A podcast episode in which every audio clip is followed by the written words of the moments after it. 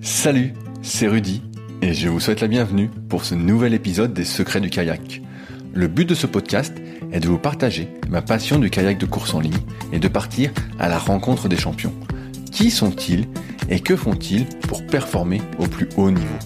Aujourd'hui, j'interviewe Amandine Lotte, jeune retraitée qui a participé aux Jeux Olympiques de Rio sur le K4 500 mètres. Comment a-t-elle fait et que devient-elle depuis? J'espère que l'épisode vous plaira. Je vous laisse maintenant découvrir Amandine et ses secrets. Salut Amandine, comment vas-tu aujourd'hui? Salut Rudy, bah écoute, ça va très très bien et toi? Bah moi ça va toujours. Ce matin j'ai fait une séance comme je te disais où j'étais pas très rassuré, où j'ai surtout mmh. vu euh, les vagues de Sarah, mais euh, mais ça va. Euh... Je les connais aussi les vagues de Sarah. Donc je voulais faire cette interview avec toi parce que euh, tu as un parcours qui est un peu atypique et à, partir de mes recherches, j'ai vu qu'il y avait pas mal de questions euh, que tu avais à te poser. Oui, j'espère mm tu as des solutions à me proposer. Et je voulais d'abord commencer, comme à, chaque fois, si tu écoutes bien les, épisodes, quel est ton premier souvenir de kayak? Euh, mon premier souvenir de kayak, voilà, c'était lors d'une séance en CM2. Ben, c'est là que j'ai découvert le canoë kayak à Cambrai. On avait fait une, une sortie et, euh, je me souviens avoir galéré à tourner en rond, parce que voilà, au début, on tourne en rond en kayak. Et, euh, et en fait, je me suis dit, mais c'est pas facile comme discipline et du coup, ça me plaît. Voilà, c'est le premier souvenir de kayak euh, qui me, qui me revient là. Ouais. C'est original ça de se dire que c'est pas facile et donc comme c'est pas facile, ça te plaît. Ouais. En fait, j'ai toujours adoré les sports euh, aquatiques parce que je faisais de la natation et je me souviens que c'était soit natation synchronisée, soit canoë-kayak je ferais. Enfin, parce que je suis rentrée au collège, j'ai dû choisir une section sportive. C'était soit kayak, tennis de table ou athlétisme. Et vu que j'adorais l'eau, euh, j'ai choisi euh, canoë-kayak. Et tu vois, j'étais vraiment partie euh, pour faire un sport euh, dans l'eau, quoi. Et donc oui, le kayak, j'ai trouvé ça pas facile, comme la natation synchronisée au final. Et, euh, et ouais, ouais, ça m'a vraiment, ça m'a vraiment tenté. Mais je peux te dire qu'après, limite, j'ai regretté d'avoir choisi ça, mais bon. Quand tu découvres ça en CM2 et que tu rentres au collège, est-ce que tu t'inscris en plus dans un club de kayak? Alors en fait, quand on rentrait en sixième, on était en section sportive, donc on l'avait le mardi soir et le vendredi soir. Et, euh, une fois que qu'on passait en cinquième, c'était automatique, tu devais t'inscrire au club de Cambrai. Donc euh, donc c'était comme ça. Donc euh, en cinquième, je me suis inscrite au club. Et là, donc il y avait des séances le mercredi après-midi et le samedi après-midi en plus, comme dans tous les clubs. Hein, en général, c'est comme ça. Et, euh, et voilà, et c'est là que j'ai euh, que j'ai rejoint euh, que j'ai rejoint la, le club, ouais. Et au, au, début, quand tu as commencé justement en club, est-ce que tu avais des objectifs de compétition ou c'était euh, loisir? Alors, ça me fait bien rire ça parce que j'étais nulle, j'étais complètement nulle. Donc, comme je te disais précédemment, je pense avoir le record de baignade du club de Cambrai, tellement j'étais nulle. Je me souviens de mon président qui me suivait euh, avec un kayak de mer euh, pour me repêcher en fait tous les 10 mètres. En plus, on, naviguait sur un canal, donc euh, t'imagines les berges hautes. Vraiment la galère. Je me trouais ma combinaison à chaque fois, à chaque séance, tellement je me baignais. Je pense que je me baignais dix fois par séance. C'était horrible. Et mon entraîneur de club avait dit à mes parents euh, Amandine, elle n'est pas faite pour la compétition, elle fera que du loisir. Donc, euh, voilà, c'est vraiment pas gagné. Et, tu as commencé par la course en ligne directement ou tu as fait aussi du slalom, de la rivière? Ben, section sportive, on commence, euh, enfin, on fait les deux. On fait slalom, on a fait slalom et course en ligne. Et mais la course en ligne au début, c'est sympa. Hein. Tu prends les caps, c'est stable, ça va. Mais c'est après que ça se complique c'est quand on commence à passer en joker, en orion. Euh, alors là, moi, ça a été la galère, mais totale. Hein. Je, je, pense qu'ils ont vraiment eu, ils ont, enfin, c'est même pas je pense, ils ont eu vraiment de la patience au club avec moi parce que et, euh, et voilà, et je faisais les deux, non, slalom, course en ligne. Et non, c'est vraiment en course en ligne où j'ai vraiment, vraiment galéré. Et, et, et, malgré tout, tu as percé dans la course en ligne. Alors, qu'est-ce qui a fait que tu as persévéré dans la course en ligne? Parce que justement, tu avais du mal? Oh ouais, non, mais c'est incroyable. En fait, je pense qu'il m'a sauvé déjà, c'est que j'avais un bon physique. Euh, toute jeune, bon, on, commençait la musculation au poids du corps, enfin au poids de corps, et, euh, et j'avais un bon physique.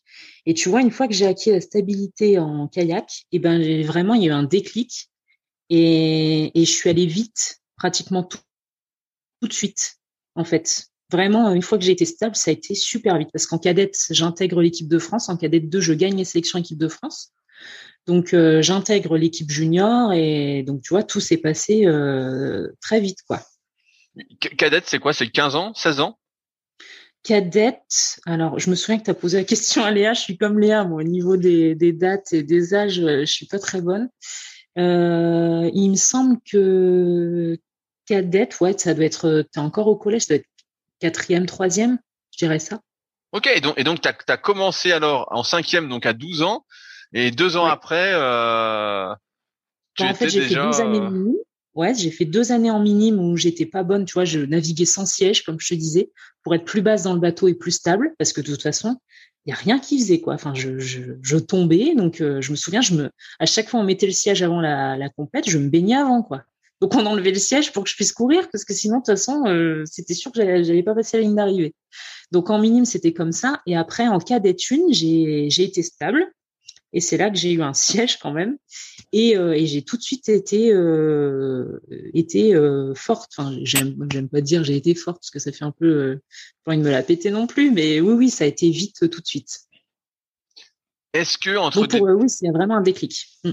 entre tes débuts à 12 ans entre guillemets au club et euh, le moment où tu deviens forte entre guillemets, ta cadence d'entraînement a augmenté ou tu étais toujours à deux séances? Non, en fait, euh, donc il y avait toujours, enfin non, il y avait la section sportive après au lycée, tu l'as, tu l'avais plus, je l'ai eu jusqu'en troisième. Et euh, et oui, en fait, ça s'est intensifié. Après, je m'entraînais tous les jours. Une fois que ça a commencé à être bien, bah, je pense en cadette, hein, j'ai commencé à m'entraîner tous les jours. Mais c'était après les cours, donc c'était euh, notre entraîneur, il était instituteur, donc il était bénévole et on le rejoignait à chaque fois euh, après les cours. On faisait nos séances, ouais, tous les jours et c'était un plaisir, tu vois. C'était. Mais je, reviens sur le fait que tu tombais euh, sans arrêt. Comment tu faisais pour rester motivé alors que tu tombais à chaque séance pour y retourner? Parce qu'à un moment, tu te dis euh, finalement, je vais faire de la natation. Je vais faire, du, kayak, non? En plus, je, pense que j'ai voulu mixer natation synchronisée kayak, tu vois, au fond de moi. Donc, euh, c'est pour ça que je devais tout le temps me baigner. Non, non, mais sans rire, je déjà, il y a mes parents qui me disaient non, non, t'abandonnes pas, t'y vas, euh, voilà. Parce que je te disais, je te dis, des fois, je, je disais, ouais, non, mais j'ai de la fièvre, j'ai mal au ventre, je pense que je suis malade. Mes parents me disaient non, non, non, t'y vas. Et, euh, et puis, ben, après, de toute façon, tu persévères. Hein. En fait, moi, c'est ça, c'est que ça me gênait d'être en échec. Tu vois, je j'acceptais pas d'être en échec et je voulais y arriver. Et, et puis, ben, un jour, quand même, ça a payé, quoi, parce que je me suis un peu accrochée à la berge et euh, ouais, au kayak au final tout à l'heure, tu parlais d'un déclic qui a fait que tu es arrivé à être stable. Est-ce que tu saurais euh, expliquer ce déclic ou même pas? Ou c'est venu d'un coup tout seul? Franchement, c'est venu d'un coup. Je pense que c'est à force, à force, à force, euh, ben ça vient quoi. Franchement, c'est en pratiquant qu'on acquiert la stabilité. Hein. Il n'y a pas de, il euh, pour moi, il n'y a pas d'autre secret. Bon, après, tu peux être doué. Moi, je l'étais pas pour ça, c'est sûr. Mais euh, je ne me souviens pas du moment exact où j'étais stable. Mais, euh, mais oui, c'est à force. C'est à force de monter en bateau, et après euh, des milliers de bains. voilà. Je pense que mon heure était venue. on s'est dit bon, finalement, on va la rendre un peu stable parce que la peau quand, tu euh, faisais des compétitions sans siège, tu arrivais quand même à bouger les fesses, si on peut dire ça comme ça, ou tu étais vraiment euh, fixé euh, au kayak en étant au, fond? Alors en fait, il, me mettait de la mousse épaisse sous les fesses, quand même. Et voilà. Mais non, mais t'es fixe. Hein. Impossible de bouger. Ou si tu bouges les jambes, en fait, tu, tu recules dans le bateau. Donc en fait, tu bouges pratiquement pas les jambes. Mais après, en minime, c'est pas trop gênant. Voilà, c'est pas. Mais après, oui, non, euh, il fallait que je sois stable en cadette, hein, parce qu'après, là, sinon, ça aurait été très compliqué. quand tu as commencé les, compétitions, tu avais une distance que tu voulais faire ou euh, tu savais pas encore vers quelle distance te diriger? Non, je savais pas trop. En fait, nous, on s'entraînait euh, pour tout parce que de toute façon, euh, en cadette, il y avait les tests, euh, les fameux tests 200, 2000, muscu et course à pied. Donc moi, je les ai fait en, en cadette 2 et, euh, et, voilà, tu vois, c'était un 2000, un 200. Il n'y avait pas encore vraiment. Euh... Si les piges, c'était sur 500 et 1000. Donc, euh, de toute façon, il fallait être fort sur les deux. Mais j'avais une préférence pour le long quand même. J'aimais bien le 1000 mètres. Et c'est là-dessus que tu as été la plus performante assez rapidement? Eh ben oui, j'ai toujours adoré le 1000 et, euh, et c'est là-dessus où euh, oui j'étais le plus la plus performante. Le cours en fait ça a jamais été euh, trop mon truc. Après il y avait plus de 1000, on, fait plus de 1000 maintenant pour les filles donc il y en a encore en compétition internationale mais je veux dire c'est pas là où il y a le plus de nanas qui s'alignent. Mais maintenant c'est le 500 mais mais c'est vrai qu'avant moi vraiment j'avais une vraiment une préférence pour le pour le 1000 quand, quand tu intègres l'équipe de France, mm. tu es encore euh, assez jeune. Est-ce que tu te fixes ce coup-ci des objectifs euh, de compétition assez élevés? Je sais pas, comme par exemple euh, devenir faire les championnats du monde, devenir champion du monde, faire les Jeux Olympiques, ou pas encore? Ou est-ce que ça devient pas encore assez sérieux dans ta tête? Non, pas encore. En fait, ça a été un peu la surprise hein, en cadet 2 d'intégrer l'équipe junior. après, on était quand même vachement, enfin, on était dans la performance ouais, au club parce que Michel, euh, Michel Richard, notre entraîneur, euh, il était hyper sérieux, hyper investi dans ce qu'il faisait et à l'entraînement, tu vois, c'était toujours sérieux. Euh, enfin voilà, c'était l'entraînement quoi. On était dedans et donc du coup, je pense que j'ai toujours été projetée dans un projet de performance au final, mais bah, tout en restant jeune quoi. Donc donc non, moi l'objectif c'était évidemment d'être la meilleure possible et de performer lors des échéances terminales. Après, euh, je me suis jamais dit euh, en fait je veux être championne du monde ou aussitôt quoi. Non. Est-ce que tu te souviens de ta première compétition internationale?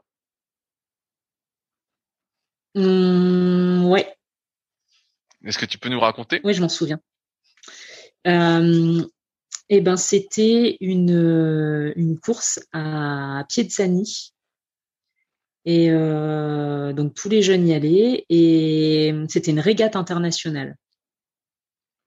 Et, euh, voilà, ouais, ce qui m'avait fait bizarre, c'était bah d'être aligné non pas à côté des, des, copines françaises, mais oui à côté des, des nanas qui venaient d'autres pays, quoi. Et mais après, euh, j'avais l'impression d'être formatée pour ça, quoi. Tu vois, j'ai pas eu, je me souviens pas euh, avoir eu peur ou, euh, mais mais l'objectif, bah ouais, c'était de gagner, quoi. Et comment ça s'est passé alors? Eh ben, alors moi, je faisais du K2 avec Camille Tonesi. Et, et on n'avait pas on n'avait pas été hyper hyper au point dans le K2 tu vois donc j'avais eu de la déception mais, euh, mais voilà, en même temps, c'était la première course. Après, je peux, je, c'est tout ce dont je me souviens. Je suis pas très bonne, j'ai pas une super mémoire non plus, moi, mais, mais, euh, mais, mais voilà, ouais, c'était la première expérience. Et est-ce que ça t'a donné envie par la suite de continuer, de persévérer malgré des résultats qui n'étaient pas à la hauteur de tes espérances? Oui, alors là, c'était la première course, mais après ma première année, on avait fait les championnats d'Europe à Zagreb et euh, j'avais été dans le K4 avec Juliette Génico, Angélique Terry et euh, Aurore de Salle. Et en plus, j'étais à l'avant du K4. Alors euh, là, ça m'avait mis une pression monstrueuse parce que quand tu es à l'avant, bah, c'est toi qui donnes le rythme. Et, et bah voilà, j'étais la plus jeune, donc euh, ça m'avait mis de la, un peu de pression. Et euh, mais j'avais adoré ça. Et tu vois, à partir de ce moment-là, voilà, c'est là où je me suis dit non mais là vraiment, c'est génial et, de toute façon j'étais partie pour continuer euh, vraiment euh, au meilleur niveau et euh, et mon objectif après c'était vraiment de courir les échéances terminales et de performer de performer à chaque fois. C'est c'est marrant j'ai une question qui, me vient parce que quand on s'imagine le kayak, on s'imagine un sport individuel. Donc, tu es tout seul dans ton bateau, tu fais la compétition contre les contre les autres. Et en mmh. fait, pour beaucoup, en fait, j'ai l'impression qu'en fait, euh, le kayak de course en ligne, en fait, c'est un sport individuel en équipage. Et finalement, c'est plutôt un sport individuel, c'est plutôt un sport collectif. Est-ce que tu avais conscience de ça quand tu as débuté le kayak? Et est-ce que ma définition finalement est bonne? Euh, tu veux dire quatre individualités euh, dans un bateau collectif? Ouais, ou même deux. Tu vois, tu, tout à l'heure tu parlais du, K2. En fait, euh, j'ai l'impression que pour beaucoup, le kayak en compétition et même ce qui motive beaucoup, bah, c'est l'équipage en fait. Et c'est pas la. Ah oui, non mais ouais, je suis tout à fait d'accord avec ça. Enfin, moi j'ai tout le temps adoré l'équipage, vraiment. et en plus de ça, je trouve, alors pas forcément pour moi, mais je pense que pour plein de personnes, des fois, tu as des gens qui se dévoilent en équipage, qui sont pas forcément bons individuellement, mais qui en équipage mais se dévoile mais totalement et et qui apporte énormément. Et tu vois, moi j'ai envie de dire que des fois il faut faire attention parce que on sélectionne tout le temps sur euh, du monoplace. Et je pense que des fois, on peut peut-être passer à côté de bonnes choses parce qu'il y a des, il y a des, ouais, il y a des athlètes qui sont vraiment meilleurs dans les équipages. Ok. Est-ce que, je voulais revenir un peu sur ta scolarité, est-ce que tu as eu une scolarité aménagée à partir du moment où tu as atteint un très bon niveau? Non, pas du tout. Jusqu'en terminale, j'allais m'entraîner après les cours.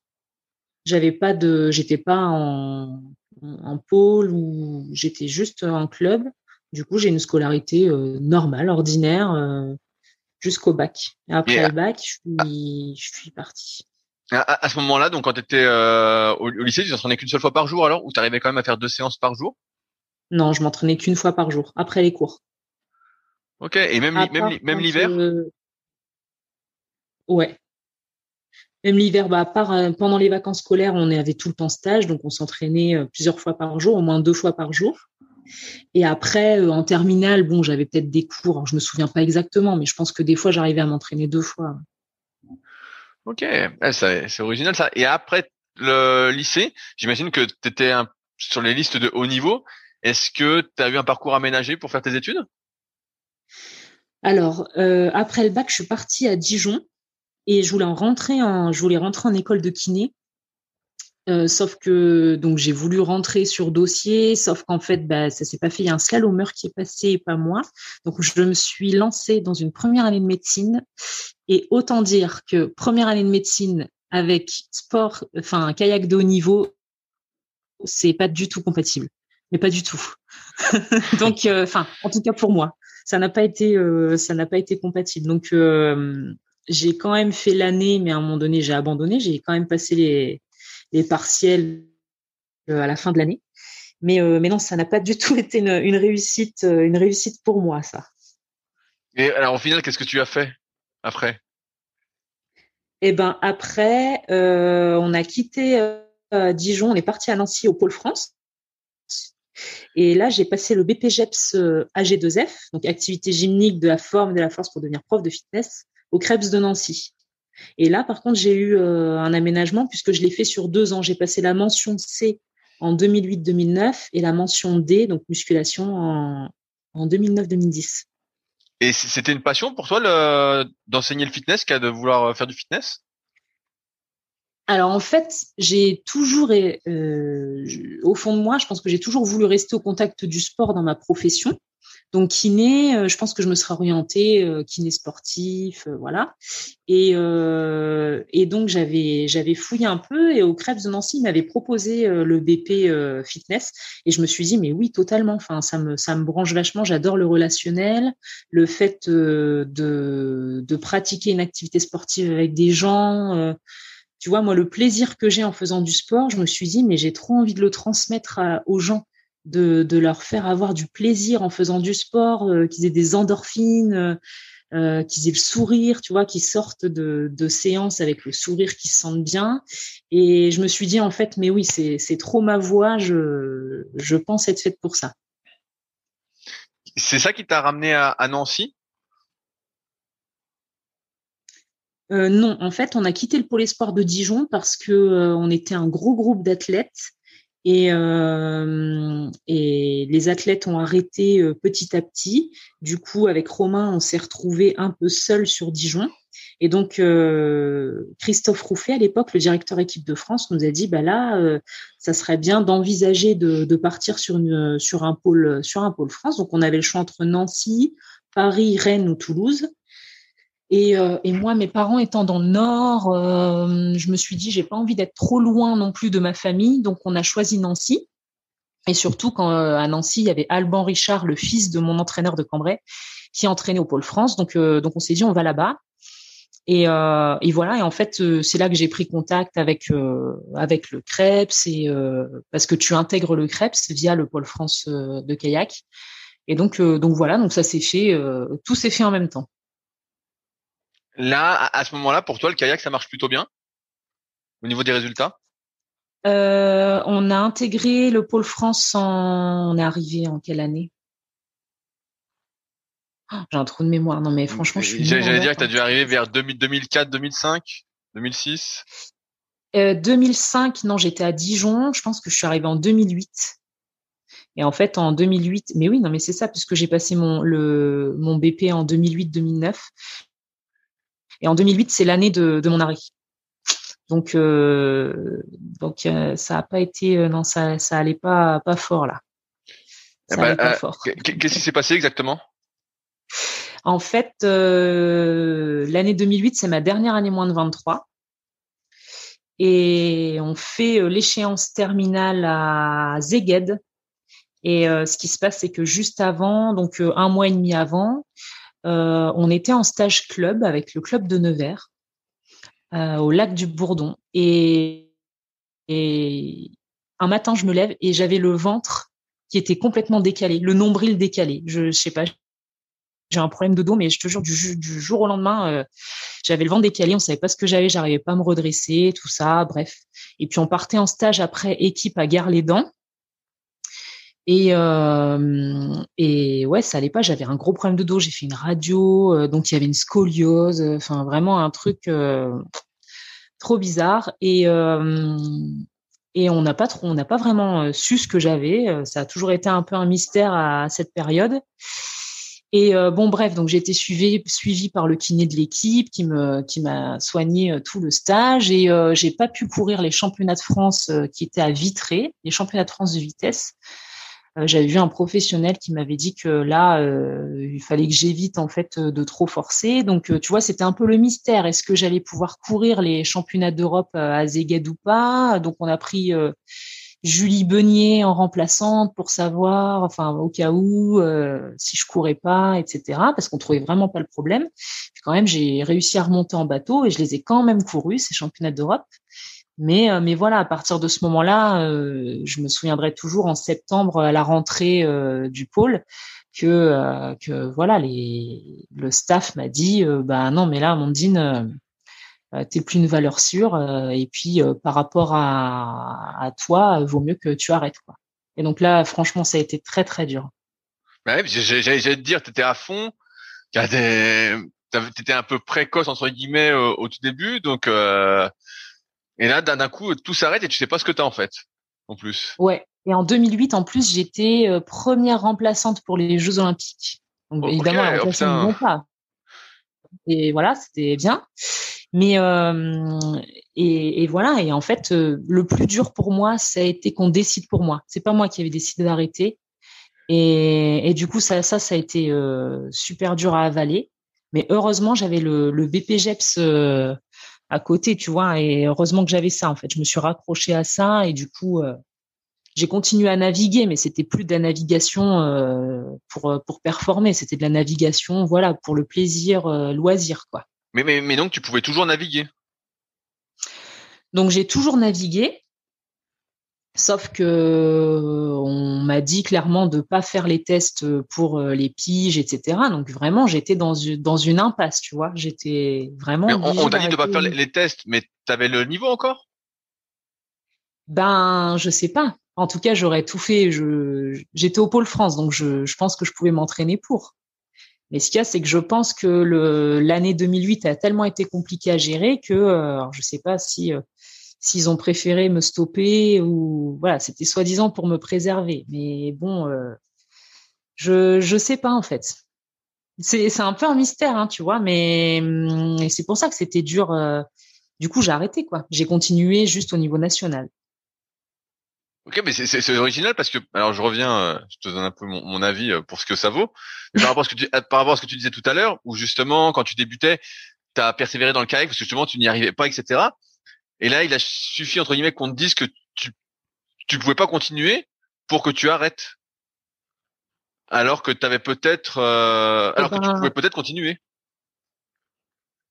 Ouais, après, je pense que c'était mon dos là, c'était un peu compliqué à gérer. Et tu vois, en fait, ce qui se passe, c'est que en kayak, tu sollicites vachement, euh, euh vachement le dos. Et, franchement, c'était compliqué parce qu'on trouvait pas en fait hein, ce qu'il y avait. Euh, on savait pas si c'était un problème discal ou pas. Je l'ai su, franchement, j'ai su ce que j'avais en 2013, en 2012 ou 2013 quoi. On t'imagine quatre ans après. Enfin, c'est et voilà, ouais, mais ouais, c'était très dur. Et donc là, au lieu de t'entraîner deux fois par jour euh, à fond, etc., donc tu ralentis le rythme, t'entraînes plus quoi qu'une fois par jour, même pas, euh, quatre fois par semaine? Ouais, je m'entraîne euh, deux fois par semaine, quoi. Je monte avec les copines en bateau. Euh, je fais de l'équipage, tu vois. c'était très, c'était super. Je continue les compètes, les compètes nationales, mais non, je m'entraîne beaucoup moins. Et puis, et puis voilà. En fait, le fait d'être au BP, tu es en, tu es en alternance. Donc, j'étais en alternance dans une salle de fitness à Nancy. Donc ça, ça me prenait pas mal de temps, en fait au final. Donc, euh, et puis j'ai commencé à donner des cours. Euh, donc, euh, donc voilà. Donc j'ai occupé mon temps autrement. Et en fait, honnêtement, c'est le fitness qui m'a qui m'a sauvé quoi. Aujourd'hui, de renforcer toute la chaîne postérieure, les fessiers. Les cuisses, l'arrière des cuisses, toute la chaîne postérieure, vraiment, c'est hyper important. Et moi, vraiment, le fait de faire du stretching et du renforcement et d'avoir en fait une condition physique, c'est ça qui m'a ramené au niveau. Et pendant toutes ces années où justement tu faisais du kayak par intermittence, tu avais toujours mal au dos, j'imagine? Eh ben, j'avais mal au dos, mais moins. En fait, vraiment, avec le fitness, ça m'a débloqué plein de choses. Je pense que le fait de s'étirer, je devais avoir des tensions.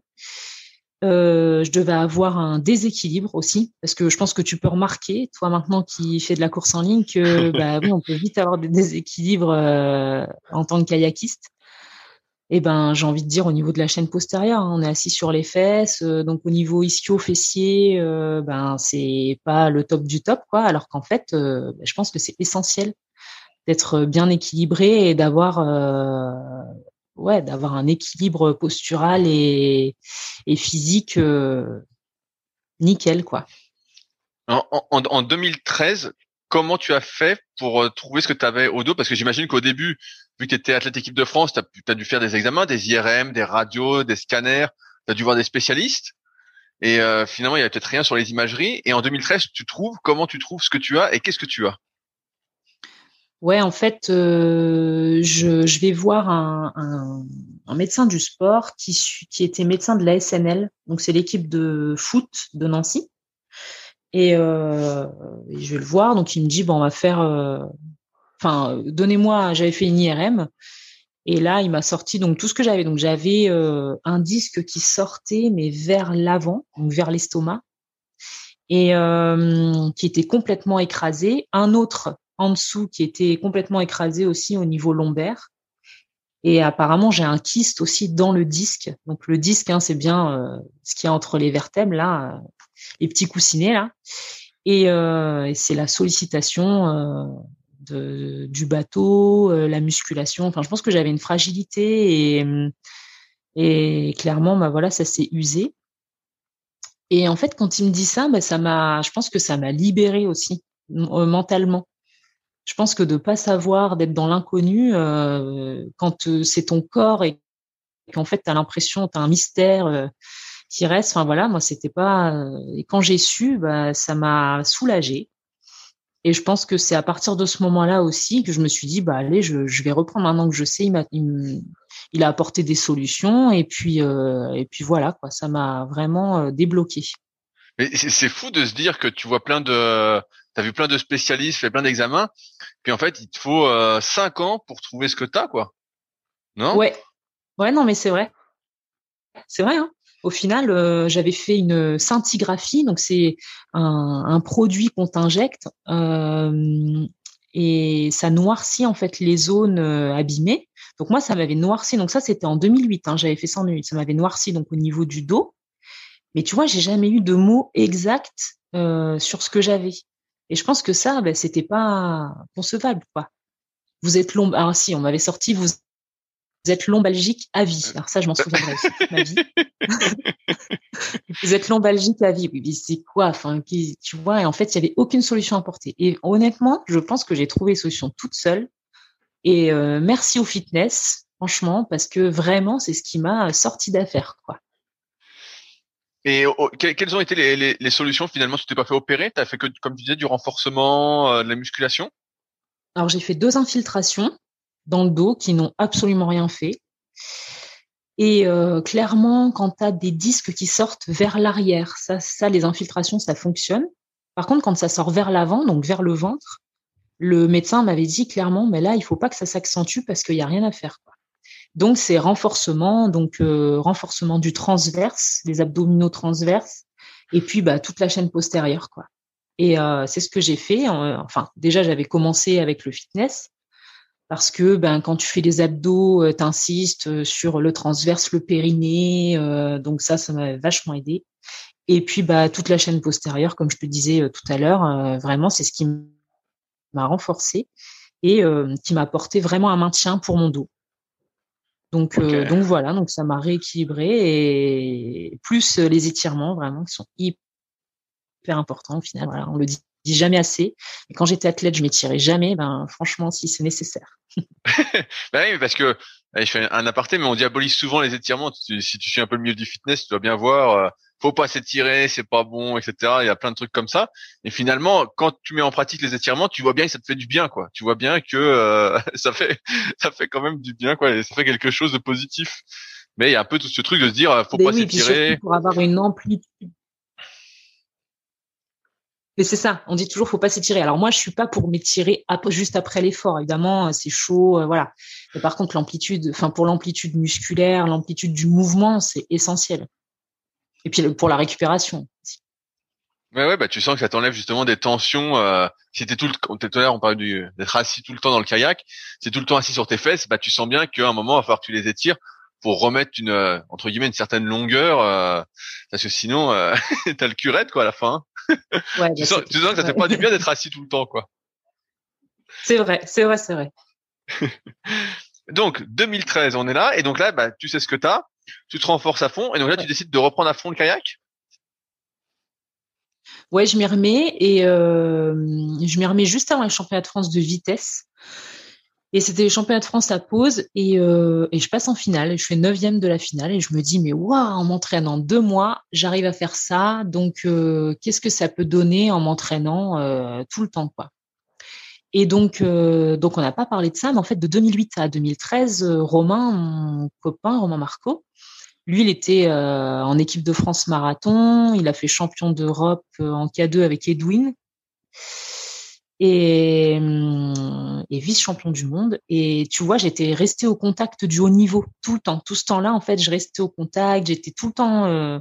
si, moi, si je le pratiquais plus, en fait, j'étais vraiment euh, dedans encore, dans le haut niveau, dans le kayak, tout ça. Lui, il était dans l'entraînement à fond, donc euh, j'ai suivi ça. Et, euh, en plus, c'était l'entraîneur du club de, de Nancy, donc c'était mon entraîneur de club. Et donc voilà, donc ça a été un projet commun aussi. Il m'a dit, ben voilà, là tu t'entraînes, tu arrives à faire ça, mais qu'est-ce que qu'est-ce que ça peut donner si tu t'entraînes tout le temps? Et ça a été vraiment un projet un projet de couple et puis ben voilà j'ai eu raison de l'écouter et, et, en plus il me connaît mieux que personne. Donc euh, voilà ça a été super simple de trouver des solutions de savoir comment me parler de d'aborder les choses et ça a fonctionné. J'allais euh, dire justement c'est original d'être entraîné par euh, son conjoint non? Ouais. Ben après ce qui se passe c'est qu'on a on s'entend super bien et, et, on faisait bien la différence entre l'entraînement et la vie à la maison. Et franchement, ça a tout le temps bien fonctionné.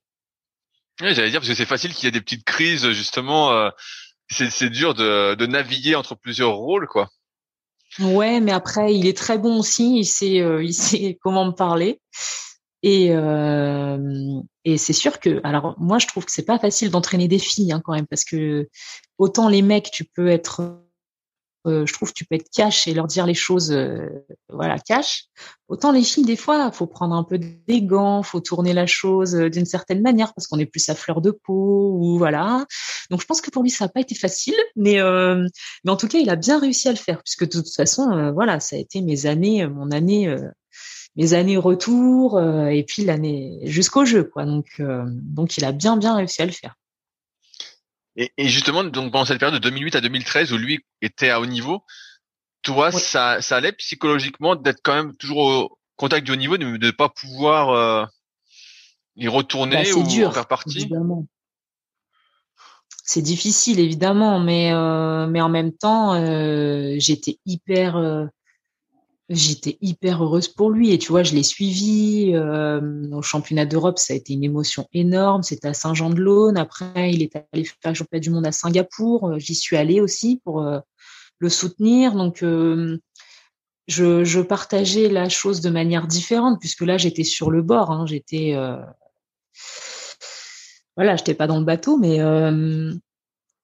mais c'était comme ça, tu vois, dans ma tête, c'était bah voilà, de toute façon maintenant je tire un trait sur le kayak, c'est fini. Euh, bah lui il performe, c'est génial. Euh, on est, on a toujours été passionné de ça, donc euh, ça fait partie de notre vie. Et mais c'était de manière différente, ouais. Mais mais après c'est peut-être grâce à ça aussi que j'ai pu que j'ai pu revenir au niveau, quoi. Comme je te dis, le fait d'être resté au contact en fait. Ce que j'allais dire, est-ce que pendant ces années-là, tu avais quand même un espoir, même un, mince espoir de revenir un jour dans le haut niveau au kayak? Franchement, je m'en souviens pas. Je pense que ça m'a pas traversé l'esprit tout de suite. Je continuais à faire les compètes nationales avec les copines, avec les filles, on faisait de l'équipage et ça m'allait bien comme ça. Et puis l'ambiance club, il y avait une super ambiance club, on avait un bon club à Nancy et euh, et c'est ça qui m'a redonné goût aussi parce que tu vois quand on m'a dit tu arrêtes, bah, t'es vite. Euh, c'est dur après de se faire battre par des nanas que que tu que tu battais avant, euh, etc. Mentalement, c'est c'est très dur. Et et voilà, je pense que j'ai pris un coup euh, mentalement où j'avais, à un moment donné, j'avais plus envie de faire de monoplace de toute façon, parce que je ne supportais pas le fait d'être derrière.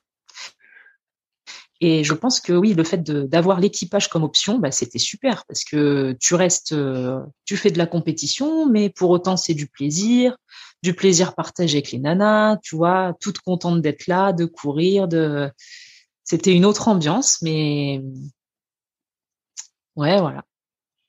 Quand tu euh, reprends donc le kayak à fond, est-ce que tu fais des changements techniques? Est-ce que tu passes par exemple en siège rotatif tu sais, j'ai interviewé Guillaume ah Burger qui s'est fait euh, une hernie discale.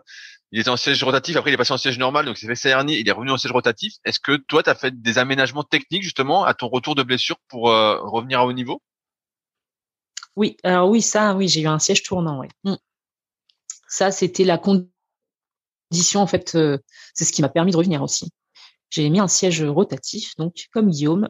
Et euh, alors au début, c'était pas facile du tout parce que tu te rends compte que la transmission des jambes, bah, c'est différent avec un siège tournant qu'avec un siège fixe. Je pense que la première fois que j'ai poussé sur ma jambe, ouh, je suis partie en arrière, je me suis dit, oula, bah alors là, il va falloir que j'apprivoise un petit peu la chose parce que c'était pas pas facile. Mais voilà, oui, c'était la condition pour euh, pour pouvoir repagayer euh, bah, tous les jours parce que ben mine de rien, ça t'enlève une pression monstrueuse au niveau du des lombaires et, euh, et c'est un élément hyper euh, hyper euh, bien développé parce que ça te permet de, de pagayer tout en fluidité au niveau du dos. Donc tu as un peu moins de transmission au niveau des, des jambes, ça c'est clair. Hein. Sur les départs, euh, bah, t'es pas t'es pas en mmh. appui sur sur le siège, enfin t'es pas mmh. bloqué en mmh. fait au niveau du siège. Mais mais par contre, oui c'est génial au niveau du dos, tu n'as plus de tu n'as plus de pression et et du coup plus de douleur. Est-ce que toi qui avais justement des problèmes de stabilité au début, tu as refait quelques baignades avec ce siège rotatif ou plus du tout? Oh la question. Mais euh, non non, je je me suis pas ah, je me suis pas baignée plus. Je sais pas si je, je pense que j'étais pas moins stable. De toute façon, j'ai toujours été un peu flippette moi, un peu instable dès qu'il y avait des vagues et tout ça. Mais euh, mais non non, je me suis pas plus baignée. Et est-ce que tu as fait d'autres ajustements au niveau technique à part ce siège à ton retour? Euh, je réfléchis. Euh, non, j'ai essayé. Bah, j'ai un peu modifié la technique, mais non, non, non. Euh, à part, non, non, pas de, enfin, pas de changement. tu vois, tu revois des choses, tu essayes des nouvelles choses, de payer plus vers l'avant, d'avoir l'appui vraiment sur l'avant, à l'entrée de la de la palle dans l'eau. mais non, pas de pas de changement particulier. Là, pendant cinq ans, bah, tu étais prof de fitness. Donc tu étais à temps mmh. plein et donc là tu décides bah, de te remettre dans le kayak sauf que tu n'es euh, pas euh, athlète de haut niveau à ce moment-là. Est-ce que tu mets ta carrière entre parenthèses euh, de prof de fitness ou tu bosses à mi-temps, je sais pas, pour justement pouvoir te réentraîner, avoir le temps nécessaire pour te réentraîner à fond? Bah pas du tout. Donc j'étais à temps plein et, et je m'entraînais en plus. Donc en tant que prof de fitness, j'avais des coupures donc des fois, eh ben entre, euh, tu vois, je terminais à midi et demi, je reprenais à 16h30.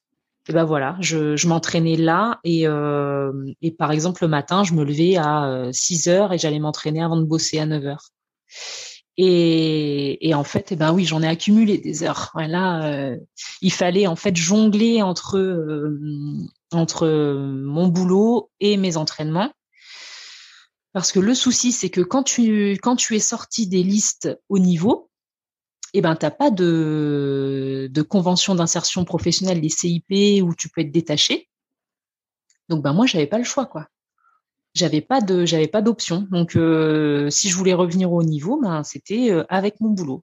Donc mon boulot, bah oui, il fallait jongler parce que c'est pas un boulot où tu assis derrière un bureau euh, à pianoter ou à être passif moi j'étais active, donc ça faisait partie en fait de l'entraînement. Mais franchement, j'ai jamais été aussi forte, hein, euh, parce que ben, oui, non, j'ai jamais fait autant d'heures non plus de d'activité par semaine. C'était énorme. Je me souviens euh, que le directeur équipe de France, donc Vincent Ola, a fait son passage à Nancy et il m'avait vu en entretien. Euh, donc après, hein, quand je suis rentrée en équipe de France en 2014, il était venu après et il m'avait dit, mais Amandine, tu te rends compte le nombre d'heures d'activité que tu as par semaine là avec les entraînements Je disais, bah ouais, mais bon, j'ai pas le choix quoi.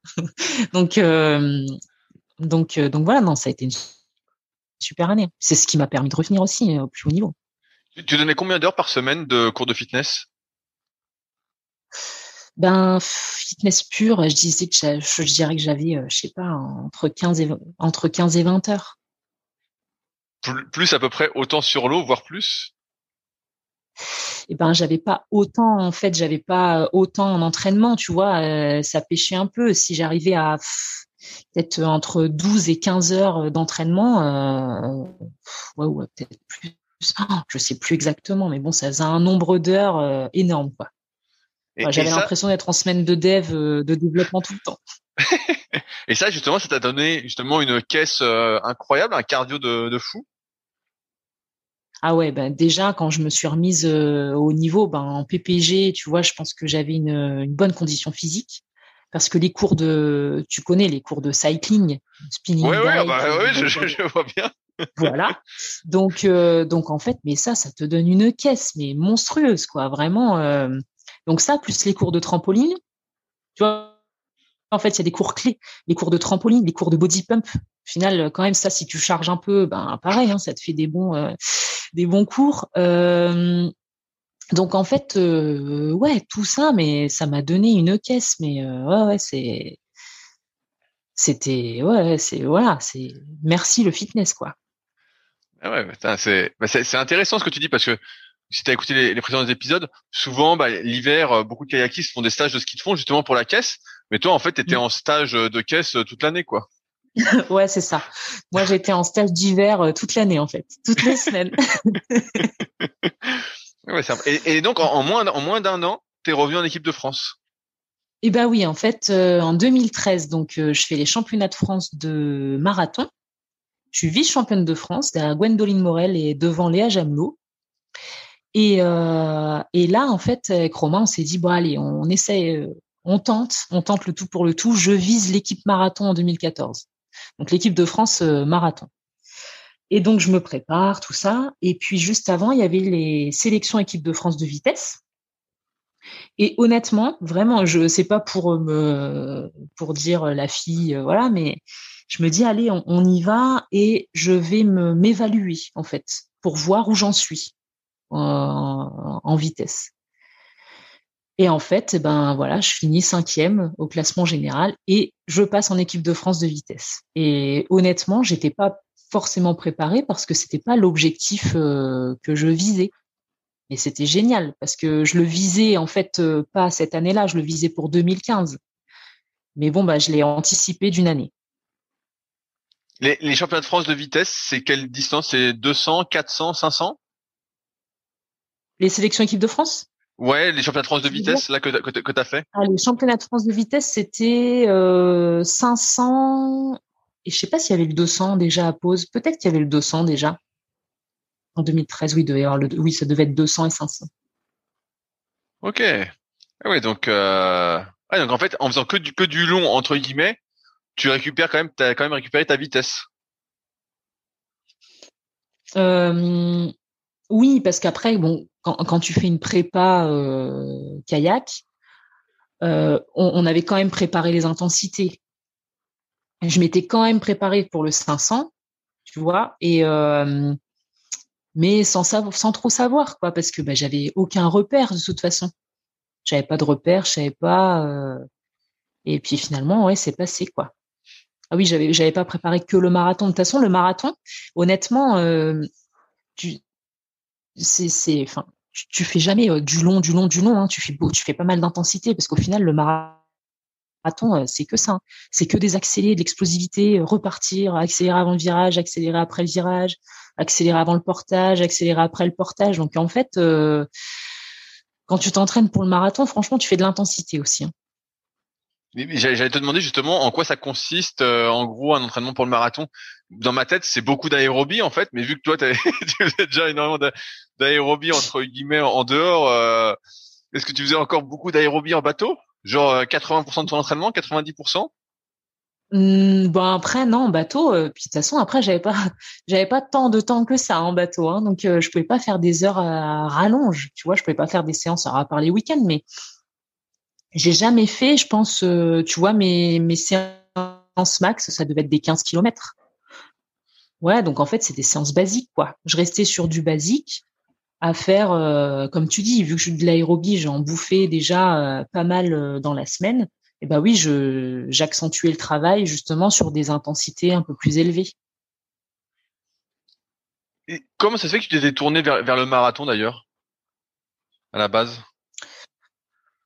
Alors en 2005, on est, on fait troisième championnat du monde avec Julie Beunier au, en junior. Donc, tu vois, le marathon, j'ai toujours aimé ça. De plus, Romain qui faisait du marathon, bah voilà, hein, c'était, j'étais, j'étais toujours au contact du marathon. Euh, j'aimais, et puis j'aime bien les, distances longues et l'effort. Et puis, euh, et puis vu qu'en 2013 au championnat de France, ça s'était plutôt bien passé, ben je me suis dit, je me lance là-dessus. Et en plus de ça, ça me fera, ça me refera un travail foncier pour ensuite passer sur la vitesse. Donc euh, c'était un choix, tu vois, pour vraiment euh, comme si on reprenait un peu presque tout depuis le début, quoi. Donc, euh, quand tu reprends tout depuis le début, bah oui, tu fais d'abord du foncier, travailler la technique. Euh, et bon, le marathon, c'est pas tant du foncier que ça. Comme je te dis, tu as des intensités quand même assez élevées, donc ça, je trouve que c'est une bonne remise en jambe pour pour un peu tout travailler, quoi. Et donc, ouais, on partait là-dessus, et, et puis bah finalement, ça s'est pas passé comme prévu. Là, c'est ton, donc c'est Romain qui t'entraînait. Est-ce que euh, c'est lui qui t'a réentraîné jusqu'à ton arrêt en fait Dans le sens où euh, j'ai l'impression que t'as pas eu tant d'entraîneurs que ça. T'as eu, euh, si j'ai bien retenu, c'était quoi? Michel. Ensuite, t'as eu son fils Alban, et ensuite t'as eu Romain, c'est ça? Ouais, alors j'ai eu Frédéric Imbert à Dijon, au Pôle Espoir de, de Dijon. À Nancy, j'ai eu Alban Richard et aussi José Ruiz José Ruiz, qui a été aussi un élément clé pour ma réussite. Bon, vraiment après, c'est vraiment Romain qui m'a qui m'a amené, qui m'a ramené au niveau, etc. Mais José était présent et, et il était aussi notre entraîneur. Enfin, c'était l'entraîneur des garçons quand j'étais en équipe de France junior. Donc José, il nous connaît depuis qu'on est petit, quoi. Et en plus de ça, il était, euh, il, est euh, de Bourgogne, donc euh, il connaît Romain depuis qu'il est en équipe de Bourgogne, etc. Donc c'est vraiment, il y avait beaucoup d'affectifs aussi avec José. Ok. Et justement d'être à Nancy, c'est une question qui me vient. Est-ce que tu avais des filles qui avaient le même niveau que toi pour t'entraîner, pour te tirer entre guillemets, pour avoir une sorte d'émulation, ou tu étais la seule fille c'est une très bonne question là que tu me, tu me poses parce qu'en fait, c'est, j'en ai pas encore parlé depuis depuis euh, tout à l'heure, mais ce qui m'a ramené au niveau, c'est, eh ben non, c'était les gars du club en fait. Je m'entraînais avec les garçons du club de Nancy. Euh, c'était euh, Thibaut Pierre, Clément Pierre, euh, euh Romain, Romain voilà. Et, en fait, je me tirais la bourre avec eux. Et c'est ça qui m'a ramené rapidement au niveau parce que ben les jeunes seniors qui, qui bombardent et ben quand tu veux accrocher la vague faut bah ouais faut forcer quoi. Et donc bah c'est de toute façon c'est c'est quand je vais être un peu vulgaire mais c'est quand t'en chies que tu progresses vite et c'est exactement ce qui s'est produit. Ok, mais t'avais pas de, de filles de ton niveau en fait pour te tirer? Tu savais pas où en étaient tes adversaires ou. Aujourd'hui, j'ai l'impression que tu vois, il y a y deux endroits entre guillemets. C'est soit tu es au pôle euh, de verre, soit tu es à Toulouse. Ouais. Alors que toi, j'ai l'impression que tu étais plutôt dans ton coin euh, là à Nancy. Peut-être qu'à l'époque, il n'y avait pas justement ouais, moi, le pôle avec les garçons. Ok. moi, j'étais avec les gars, ouais. Voilà. ok, ouais, bah c'est original ça. Et donc tu arrivais à les tenir, tu arrivais à les tenir euh, alors? Alors les gars du club, parce que les gars du pôle, non, j'arrivais pas à les tenir. Hein. les gars du club, euh, ouais, ouais j'arrive à les tenir. Après, il y avait des canoës. Hein, euh, je me suis beaucoup entraîné avec euh, Kevin Marcelot. C'était mon, c'était mon équipier de, de, de bateau, avec aussi Elliot Coutou. Et euh, c'était mes deux, mes deux acolytes du kayak. On s'entraînait tout le temps ensemble parce que kayak dame et canoë homme, ça va à peu près à la même vitesse. Donc, donc voilà, je me suis beaucoup tiré la bourre avec eux. Ok, bah cool ça. Mmh. Mais est-ce que quand donc euh, là c'est l'année 2014 donc tu bosses à fond, tu t'entraînes à fond, est-ce que tu orientes la musculation que tu fais vers la pratique justement du kayak ou pas du tout? Bah après euh, ce qui se passe c'est que nous c'est beaucoup TPDC quoi. Voilà, TPDC, toujours les tests euh, non, c'est euh, les dorsaux, euh, les pecs alors le gainage, si le gainage, on a accentué le travail du gainage un peu plus original. Tu vas beaucoup travailler avec les Swiss Balls, en, en fait, travailler en instabilité un peu plus qu'avant. Ça, on le faisait moins avant, je trouvais. Alors maintenant, on travaille plus en instabilité tout le temps pour créer le déséquilibre, euh, voilà. Plus accentuer le travail aussi avec le TRX, chose qu'on utilise vachement plus maintenant, qui est super intéressant, je trouve. Euh, voilà, mais sinon non, rien de rien de neuf vraiment au niveau purement musculaire. Enfin, muscu pur, je veux dire, euh, tout ce qui est atelier de muscu, c'était souvent euh, TP, traction, enfin tirage planche, traction, développé couché, pompe, voilà, ça a toujours été là-dessus. Ok. Et, toi, donc, ouais, à, côté, comme tu avais une expertise dans dans le domaine, tu n'as pas cherché à faire différemment à ce sujet, à part ton renforcement que tu avais fait sur ta chaîne postérieure et ton transverse? Ben non, en fait, j'ai suivi vraiment la planif. En fait, moi, j'adore ça, tu vois. J'adore euh, vraiment être l'athlète et suivre, euh, faire ce qu'on me dit de faire. J'adore suivre. Euh. Après, mon expérience personnelle, ben, je pouvais le faire en donnant mes propres cours, par exemple alors pas dans de la muscu pure, mais dans du gainage, etc. Et puis j'avais découvert beaucoup de d'exercices aussi avec ma pratique du fitness. Donc je pense que tout se complétait. Ok, ah, c'est c'est intéressant tout ça. Et donc là, en, 2014, tu, tu reviens donc en équipe de France. Et est-ce qu'à ce moment-là, tu vises les Jeux Olympiques ou pas encore, ou c'est peut-être trop tôt? Ah ben non, voilà, c'est dans un coin c'est dans un coin de ma tête, hein, parce que hum, du coup, en 2008, je m'étais dit, ah mais non, mais là, 2012, euh, j'irai au Jeu de Londres, voilà. Donc 2012, bah, j'étais en plein arrêt, donc 2012, c'était pas possible. Et donc en 2014, quand je reviens, je me dis, ah mais non, mais en fait, je voulais revenir en équipe de France de vitesse en 2015 pour viser les Jeux Olympiques de Rio en 2016. Donc pour moi, mais bien sûr, quand je repasse en équipe de France en 2014, euh, les Jeux de Rio, ils sont en ligne de mire. Ça, c'est ça, c'est sûr. Et est-ce qu'à ce moment, quand tu re-rentres donc en équipe de France, est-ce que justement tu peux avoir des horaires aménagés pour le travail ou tu continues euh, ce rythme effréné? Eh ben non, je continue ce rythme effréné euh, jusqu'à ce que on fasse l'échéance terminale en 2014. Donc les championnats d'Europe, c'était, j'ai un trop de mémoire sur le lieu, c'était en Allemagne, mais euh, voilà, il fallait retourner en liste pour avoir une CIP. Donc, euh, comment? Je dis, non, c'était pas Duisbourg. C'était pas Duisbourg. je sais plus. C'est pour ça que je m'en souviens plus. non, c'était pas Duisbourg. C'était. Euh... Oh, non mais je suis nulle. Hein. Je sais, je sais plus le nom. J'y suis allée qu'une fois, c'est pour ça, tu vois. mais euh, mais euh, mais voilà. Et, et j'ai dû prendre des congés sans solde pour pouvoir partir en compète et en stage, de toute façon. Donc c'était vraiment l'année euh, critique. Horrible. Mais, euh, mais bon, bah, c'est peut-être ce qui m'a rendu forte aussi mentalement, quoi. Mais après, en 2015, tu arrives à avoir des horaires aménagés? Et oui, et donc du coup, euh, oui, oui. Après, une fois que je suis retournée en liste ministérielle, en 2015, j'ai j'ai un aménagement. Ok, et donc, là, ah je sais, sais plus, je pense que j'étais détaché à 50%. Ok, et donc grâce à ça, tu t'entraînes plus, tu augmentes ta fréquence d'entraînement, tu passes à deux fois par jour? Ah bah là, du coup, c'était plus confortable. Alors, ça c'est ça c'est très intéressant parce que c'était plus confortable au niveau horaire. Je pouvais m'entraîner plus pour ma pratique, donc vraiment le kayak, la muscu, euh, etc.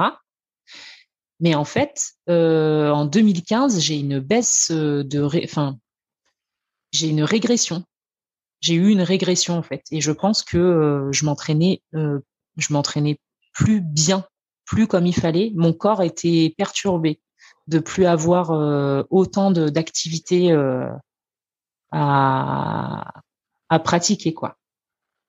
Alors que tu t'entraînais quand même 20 ou, ou moins 20 heures sur l'eau quoi.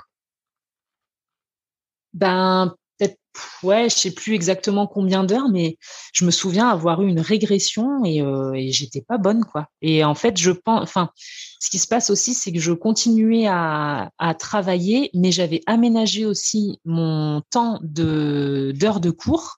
Je faisais, je donnais moins de cours. Par contre, j'étais plus à l'accueil euh, en salle de fitness et du coup, j'avais moins d'activités au sein de ma salle euh, j'avais la même activité, bon, voire un petit peu plus en pratique pure, euh, kayak, euh, entraînement au niveau. Et en fait, je pense que ce ratio n'était pas bon parce que j'avais moins d'activité d'un côté, un peu plus de l'autre, et du coup, bah, j'avais moins, je, faisais moins d'heures que, j'avais pas assez d'heures d'activité, tu vois, pour être pour être au meilleur niveau. Donc, ce que j'ai pu réajuster fin 2015. C'est marrant, marrant ce que tu dis parce que ça fait déjà un rythme important pour la majorité. Et toi, en fait, il te fallait euh, presque 40 heures de sport par semaine, en fait. non, bah, peut-être pas 40, mais ce qui se passe, c'est que c'est pour ça que je dis que le fitness, ça m'a sauvé, mais je me rends compte que le fitness, c'était la pratique. Tu sais, les activités cardio, trampo, trampoline, euh, cycling et tout ça, c'était essentiel à mon, à mon entraînement, au final. Et le fait de ne plus le pratiquer pratiquement, eh ben, ça m'a, ça m'a pénalisé. Ah, alors qu'on pourrait penser l'inverse, que justement que tu étais fatigué d'avoir autant d'activités, parce que moi je me dis là, j'imagine, si je devais donner des cours de cycling en plus de mon entraînement, etc., je serais rincé quoi. En fait. Et toi, tu avais une condition physique bah bah euh, exceptionnelle quoi. Ouais, ouais, bah après, je je sais pas, mais je sais que mon corps, je pense qu'il s'était habitué à ça et, euh, et, et, voilà quoi, fallait que je que je lui apporte euh, une dose d'un peu de tout quoi, un peu de cours de fitness, un peu de, de kayak, un peu de voilà, mais euh, et je me souviens d'ailleurs que quand je c'est marrant, j'ai un j'ai un petit flash quand je partais en stage, pour moi c'était de la récup, tu vois, un stage de kayak euh, d'équipe de France. je l'avais dit à Claudine Leroux parce que c'était notre entraîneur. Et j'avais dit, mais moi là, j'ai l'impression que je suis, enfin, que je me repose quoi, parce que le fait d'avoir moins, en fait, j'avais moins d'activité qu'au quotidien. Je sais là, tu te fais pas à manger parce qu'en plus t'as tout le, quand tu rentres, tu manges, faut que tu fasses une mini sieste, tu repars à l'entraînement, tu repars au boulot, tout ça. Mais là, c'était royal en stage. Hein. On se levait, euh, on s'entraînait, on mangeait, on faisait la sieste. Ouais, c'était cool. J'ai vu d'ailleurs en faisant mes recherches une vidéo que tu avais fait sur euh, un stage au Maroc. Oui, oui. Ouais, et bah, c'est assez original parce que j'ai l'impression qu'aujourd'hui ça se fait plus justement ces stages au Maroc et pourtant ça avait, ça avait l'air bien de ce que tu montrais euh, sur la vidéo. Alors, ça avait l'air bien. Alors, je pense, Rudy, pour toi, ça serait top pour la stabilité parce que s'il y a un bon vent au Maroc, je peux dire que les vagues vont avec. Donc, euh, ça serait pas mal pour travailler le, le travail de, de vague. Non, euh, alors c'est le Maroc, c'est génial, c'est magnifique. Franchement, ça a été des super stages. Et, j'ai des super souvenirs euh, aussi au Maroc parce qu'avec Gabriel Tuleux en K2, on avait coulé tellement il y avait des grosses vagues.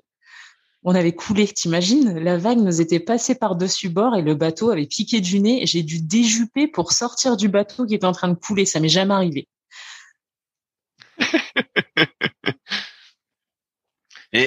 mais, mais sinon, à, part ça, parce que j'ai parlé avec euh, Gabi justement parce qu'elle est en ce moment euh, du côté de Egg-Belette, donc je l'ai vu cette semaine. Mais à part ça, la plupart du temps, les conditions avaient l'air bien, non? Non, oui, c'était c'était top parce que tu avais un climat, euh, un bon climat et, et non non, du coup c'était c'était hyper sympa pour s'entraîner. En plus, il y a un grand espace c'est hyper joli. et puis après, pour allier tout le travail foncier, euh, plus le travail de PPG, euh, non, c'est ouais, c'est le top.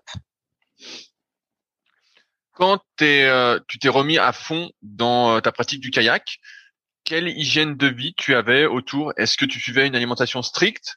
Est-ce que tu prenais des compléments alimentaires? Est-ce que tu faisais des choses auxquelles on, on, pourrait ne pas penser? Non, j'ai pas, j'ai pas suivi d'alimentation stricte. Je mangeais sainement. Après, honnêtement, je, c'était plutôt euh, la semaine, on fait hyper gaffe et le week-end, bon, on s'autorise euh, des petits écarts, euh, voilà. Ça a toujours été comme ça. On a toujours rythmé nos semaines comme ça. par contre, ce qui m'a bien bien aidé en 2015-2016, ça a été la cryothérapie. Euh, pour euh, alors ça n'a rien à voir avec l'alimentation, mais c'est par rapport à la récupération. Euh, ça, ça a été ça a été le top. Donc donc t'allais t'allais t'immerger dans des dans des j'allais dire dans des caissons, mais c'est pas des à l'époque il y avait peut-être pas ça, mais dans des pièces à moins je sais pas combien? Alors nous c'était dans une chambre dans une chambre froide un peu. C'était pas du tout dans dans des bains. C'était une chambre, tu as, deux chambres, tu as une première chambre à moins 60 degrés où tu restes euh, une minute ou deux, et après tu passes dans une autre chambre à moins 110 degrés. Et tu restes euh, ouais trois minutes quoi. Et on en a fait pas mal et vraiment alors ça c'est magique hein. Tu, tu, sentais que ça te faisait du bien à la récup, euh, aux ah douleurs ou autres Ouais, c'est mais limite ça peut être dangereux parce que c'est ce qu'on disait, tu vois, tu par exemple, tu faisais une séance euh, de lactique, donc euh, tu, charges et tu ou une séance de muscu euh, très dure où tu as plein de courbatures. Tu vas faire une séance de cryothérapie, tu arrives à récupérer en fait au niveau musculaire, c'est-à-dire que tu ressors le lendemain, tu n'as plus de, douleur. Mais par contre, tu pourrais très bien te dire le lendemain, bon bah j'ai plus mal, donc bah j'y retourne quoi je me je me remets euh, je me remets une, une cartouche c'est bon. Mais ce qu'il y a c'est que mentalement ça suit pas. Mentalement la fatigue mentale elle est là quoi. Donc euh, donc là là faut faire attention. Et est-ce que tu faisais d'autres choses comme de la méditation de la visualisation du kiné peut-être en plus pour ton dos ou autre? Rien. Rien du tout. Non, après, tu, je me suis, en fait, ce qui se passe, c'est que le dos, vu que je me suis gérée toute seule, bah, tu vois, j'avais besoin de personne. En fait, j'ai j'ai pris conscience de mon corps et j'ai appris à bien me connaître. Et, euh, et du coup, j'ai réussi à, à pallier à ces problèmes seuls. Alors, s'il y a quand même un élément qui a été euh, qui a été essentiel aussi, c'est ma prépa mentale. Armel Favre au Krebs, qui m'a suivi pendant longtemps et qui a mis le doigt en fait sur des choses qui me bloquaient euh, mentalement. Et c'était quelque chose que tu faisais très régulièrement ces séances de préparation mentale? Oui, oui, j'y allais. Euh, ouais, peut-être une fois par semaine. Je la voyais une fois par semaine. Parce que là, tu étais encore à Nancy? Oui. Ouais, ouais. Ah oui, je suis restée à Nancy de 2008 à 2017. Ok. Ben, c'est intéressant ce que tu dis sur la préparation mentale parce que ça contraste un peu avec euh, tous ceux que j'ai interviewés jusque-là qui y allaient mais plus par intermittence et toi euh, chaque semaine. Et donc. Euh... Ouais, après chaque semaine. Enfin après ça pouvait être. Euh, ouais, enfin après je je me souviens plus exactement, tu vois, de la je sais qu'à un moment donné, j'en ai eu besoin toutes les semaines, tu vois. mais, euh, mais, après, ça peut être une fois par mois, plutôt une fois par mois, peut-être de temps en temps. C'était après les jeux, c'était une fois par semaine, je pense. Mais euh, mais avant, ouais, c'était peut-être un peu plus espacé. Mais c'était, enfin pour moi, c'était c'est ça aussi qui m'a permis de revenir euh, de revenir au haut niveau pour euh, débloquer des choses parce que ben on voit que le le physique euh, il peut être là, mais quand ça bloque euh, au niveau psy, ben voilà quoi. Si ça bloque, ça bloque. Hein. Est-ce que tu te sentais mieux dans les vagues après?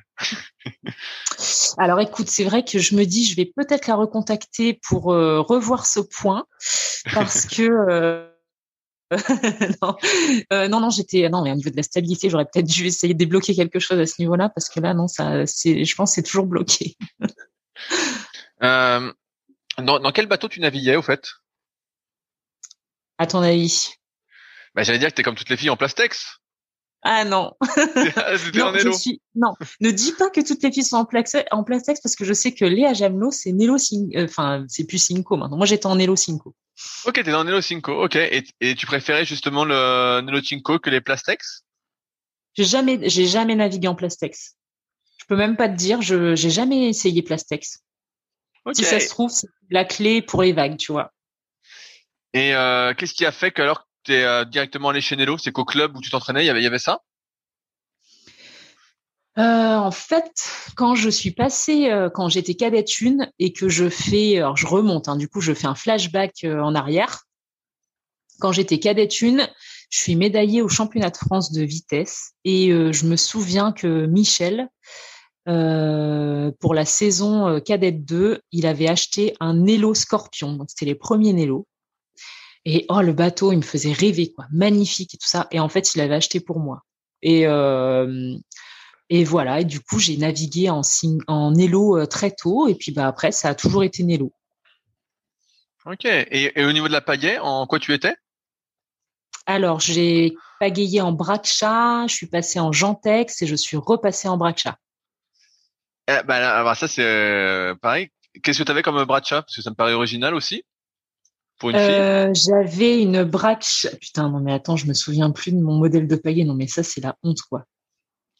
C'est un peu la même forme que la Gentex. Je crois que c'est la Braxa 9, 10 oh, Je sais plus. Je, je pourrais pas t'aider, je connais pas bien les pagaies euh, Braxa. Ah j'aurais dû me préparer, tu vois, j'aurais dû re-regarder ma Braxa. Mais pour te dire depuis combien de temps j'ai pas navigué aussi, hein, donc euh, donc voilà je, ne sais plus, mais c'est un peu la même pagaie euh, que la Gamma, la Gentex Gamma. C'est un peu la même forme, mais j'étais repassé en Braxa parce que bah c'est la même forme. Hein. C'est pratiquement pareil. Tu, tu, tu, tu te souviens peut-être pas alors en combien tu l'as réglé et quelle taille c'était? Euh, J'étais en 2 13 et demi. Ok, bah c'est c'est assez grand parce que ce que j'ai vu c'est que tu fais 1m68. Oui. Ah donc t'as été pas. Mais j'avais des grands bras, j'ai des grands bras, des grands grands bras, des longs bras et, euh, et j'avais des gros bras et des grosses épaules. Donc tu vois, je pouvais me permettre de tirer euh, plus grand. Oui, bah, c'est ce que j'allais te dire parce que c'est ce que je t'avais dit en te contactant, c'est que moi je t'avais vu à Gérardmer, justement j'avais trouvé que tu avais un physique euh, assez impressionnant, surtout du haut du corps. Euh, tu faisais vraiment balèze alors. Euh, je m'étais dit, je m'étais dit c'est incroyable euh, quand kayak et en plus je débutais, tu vois, ça faisait peut-être deux mois que j'étais en surf ski débutant 56 et mhm. euh, je m'étais dit putain mais c'est incroyable au kayak qu'il euh, y a des gens aussi, musclés quoi. Ouais, et, eh ben tu m'as pas vu à la meilleure compète. Hein. C'était Gérard May en 2016, là où il y avait toutes les vagues. Exactement, bah, le, bassin était, était démonté. ouais, voilà. Ah bah oui, bah, je pense que j'étais hyper à l'aise. Ouais, bah après on était loin, le public était loin, mais je crois qu'il y avait une retransmission bah, peut-être vidéo. Bah, je t'ai surtout vu débarquer quoi à la fin. ah bon Ça t'avait l'air à l'aise. Tu avais l'air à l'aise. Bon, oui, ça va, ça va, ça, ça va. Est-ce que tu as déjà eu euh, d'autres blessures, notamment, euh, je pense aux épaules? Euh, Après, j'ai eu une déchirure abdominale que je me suis faite en bateau. Je pense que j'avais une fragilité aussi et quand j'ai tiré, j'avais, je, tirais sur mes pieds et avec la sangle, c'était en équipage, ça avait craqué et j'avais eu une petite déchirure abdominale, ça je m'en souviens. C'était en 2003.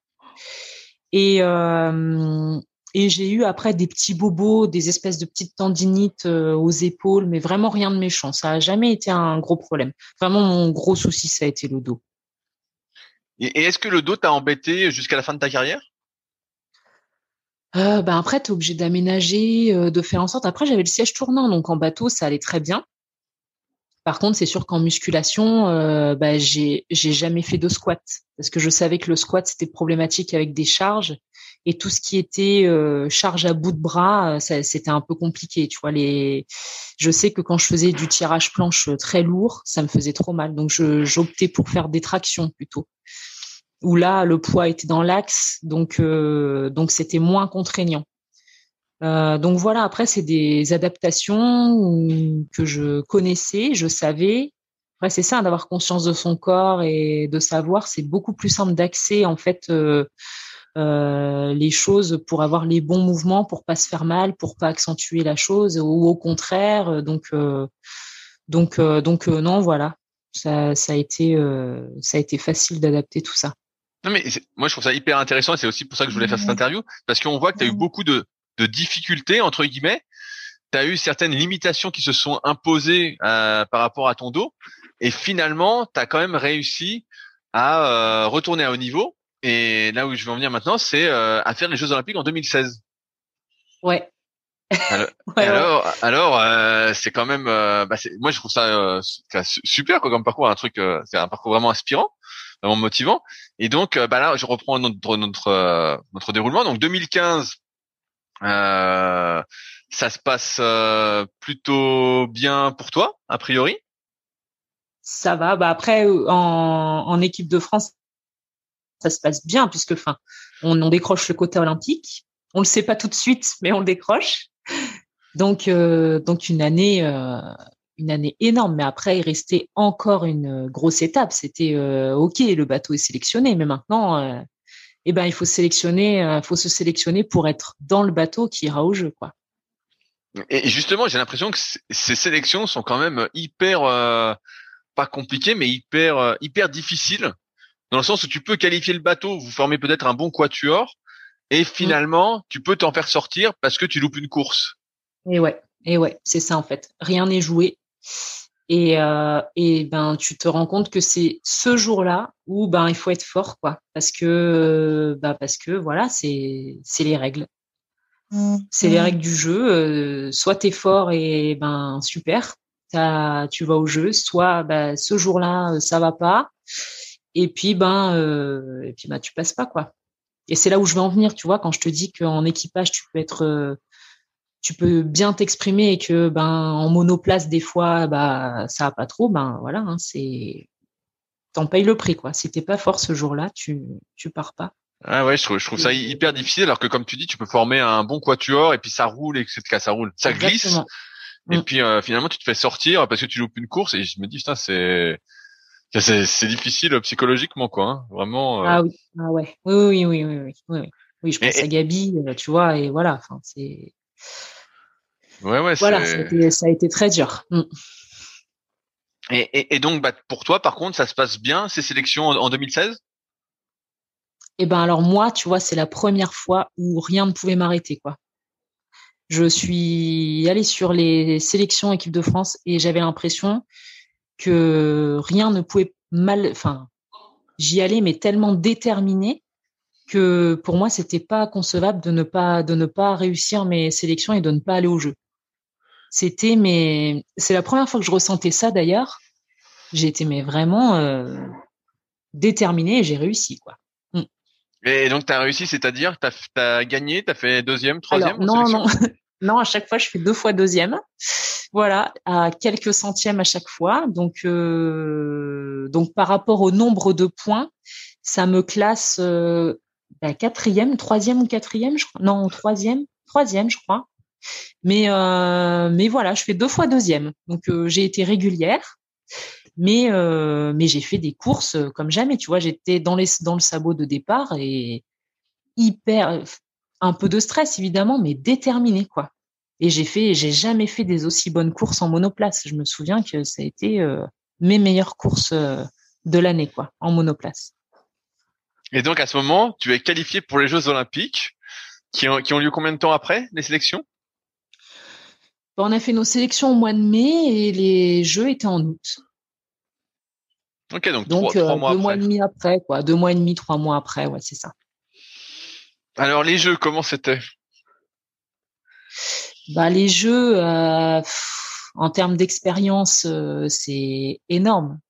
En plus d'être au village olympique, parce que souvent le kayak, il est, il est, enfin, les kayakistes ne sont pas au village, ils sont euh, excentrés parce que par rapport au plan d'eau, euh, souvent les kayakistes c'est un peu excentré. Et là, on était au village olympique, donc.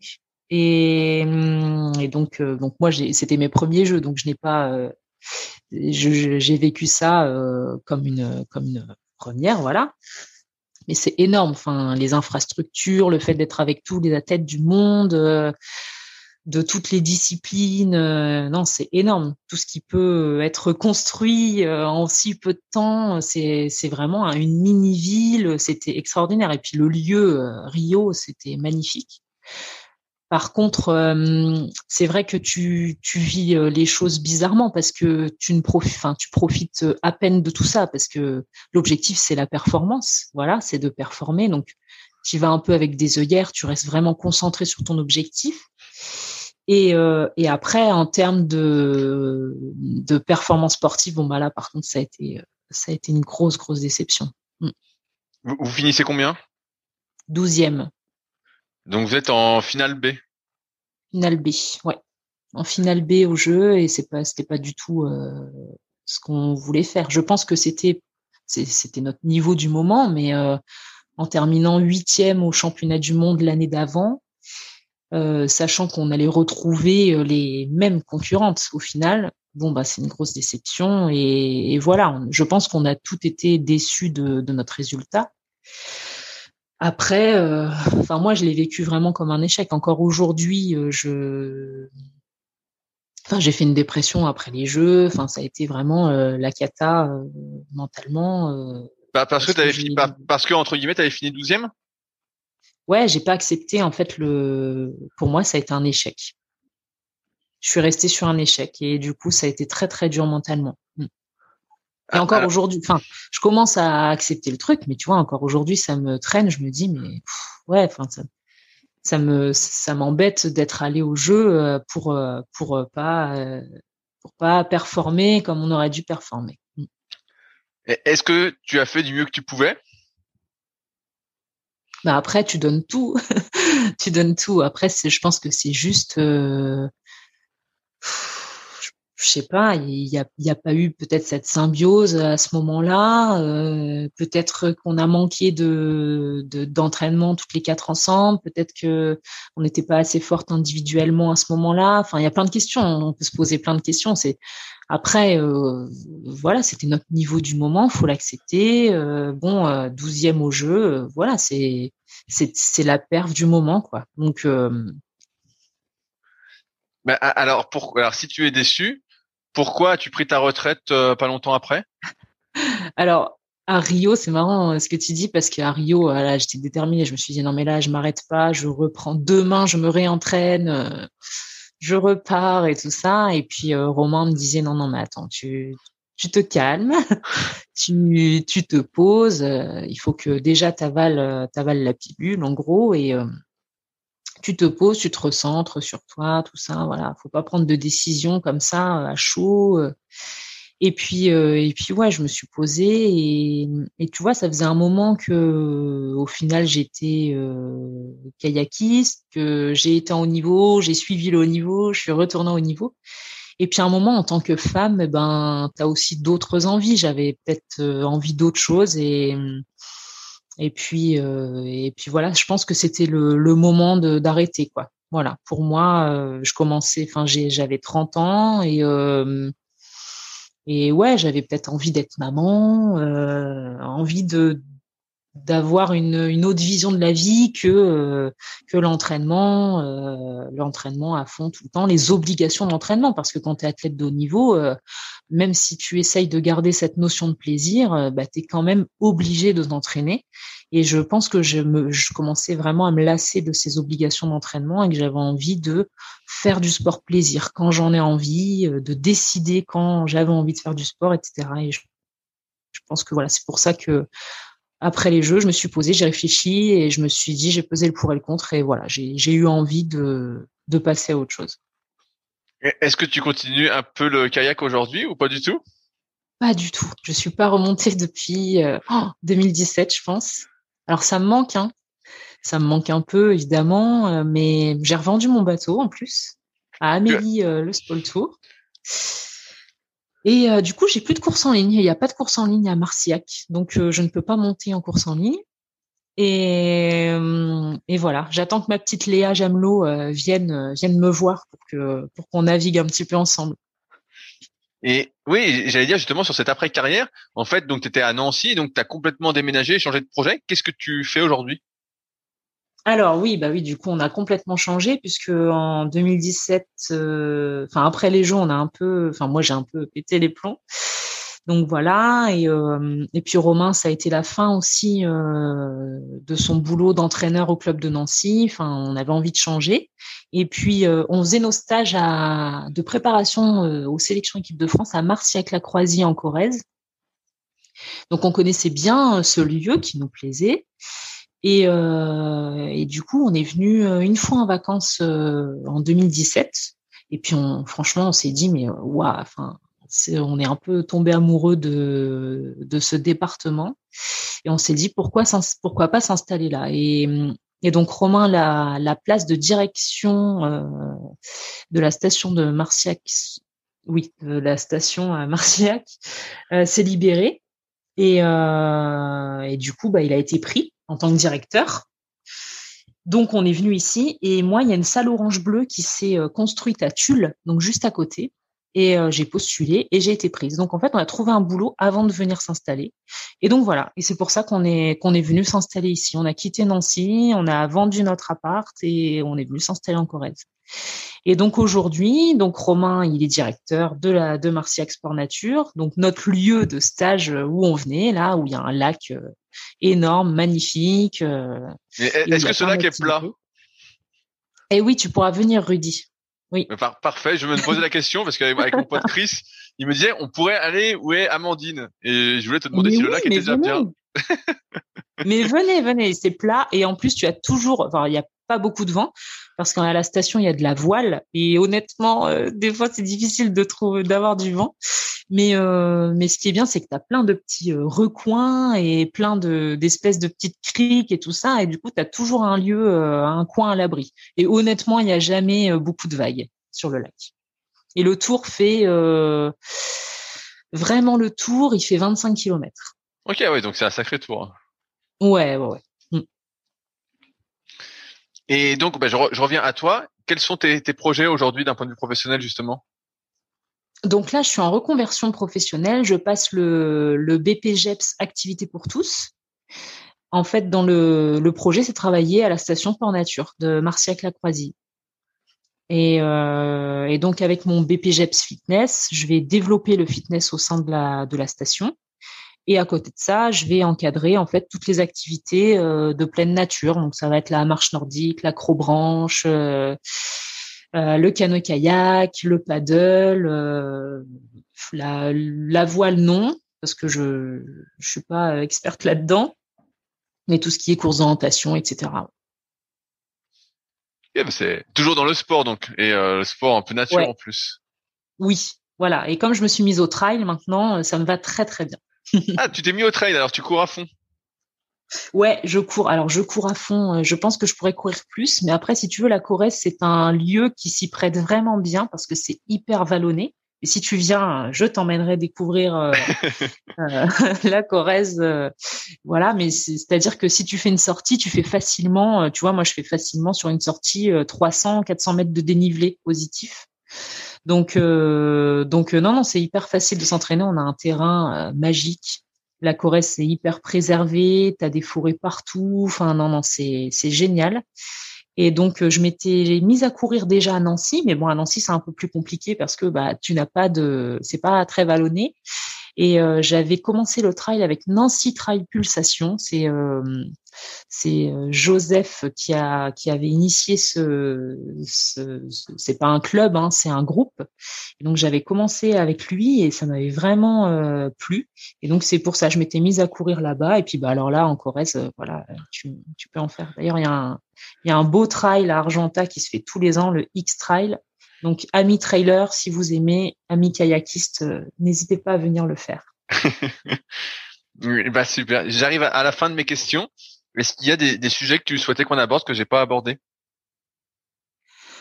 Euh, non, euh, juste euh, ce que je voudrais dire, c'est que bah voilà, hein, quand le bilan de, de peut-être de ma carrière sportive, c'est de dire que bah oui, les blessures, faut pas s'arrêter aux blessures, comme quoi on peut trouver des solutions et et puis on peut revenir et il faut jamais s'arrêter aussi à des avis médicaux ou des avis euh, de staff euh, sportif parce que la preuve en est, c'est que euh, ben on peut toujours y arriver.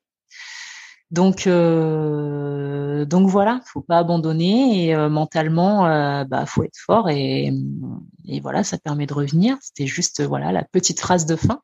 Bah, ça, ça parle aussi sur le titre du podcast. On peut toujours y arriver. D'accord. Je pense qu'elle bien, bien cette phrase. Oui. Et euh, non, voilà, sinon, non. Après, euh, voilà, tu m'as posé euh, plein de questions. je pense que tu as découvert ma vie de kayakiste, surtout mes baignades. Hein. Je pense que ça aussi, ça va te rester. Bah, je, je sais pas, ça, ça va peut-être me pousser à accepter les baignades. C'est plus ça. Voilà. tu vois, voilà, c'est. plus ça. Mais non, non, sinon je n'ai pas de questions. Et, est-ce qu'il y a quel... Euh, pour combien de temps tu vas, tu, combien de temps tu vas faire de la course en ligne? Est-ce que tu vas te lasser ou est-ce que tu es parti pour en faire un bon petit moment? Bah, bah, là, là, allez, on parle un peu moins rapidement. Là, c'est la première année où je ne coupe pas de l'année euh, le kayak, au grand désarroi de Chris qui doit nous écouter, qui nous fait nos, programmes avec qui on s'entraîne. Mais euh, bah, j'aimerais bien euh, tenir dans le bateau en fait et pouvoir m'exprimer dans le bateau. En fait, je suis curieux de voir après 20 années d'entraînement en muscu à quelle vitesse je peux aller. En fait, euh, je me demande euh, qu'est-ce que ça donne finalement quand je vais être stable et que je vais pouvoir exploser.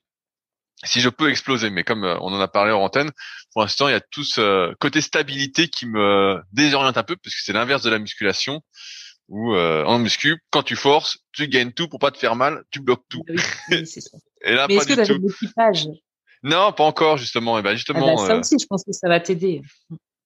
Justement, c'est en discussion euh, pour qu'on achète un, petit K2, mais il faut trouver un K2 dans lequel euh, on tienne euh, au début et que je coule pas tout le monde, quoi. Que je coule pas les types. Même au pire, t'en fais avec Sarah ou Yann au début, et puis voilà, comme ça. Yann, si tu nous écoutes, une invitation a été lancée. C'est un hein. message.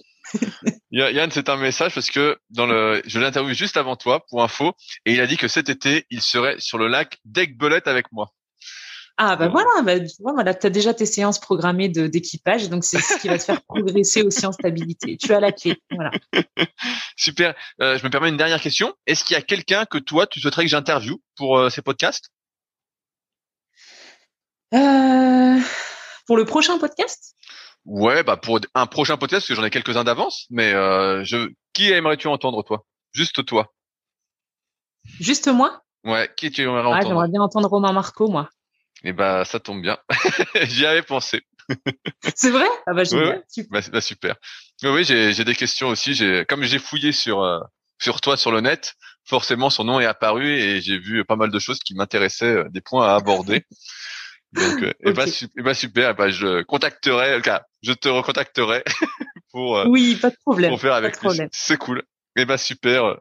Merci encore de ton temps C'était cool. Mais de rien. C'était un plaisir.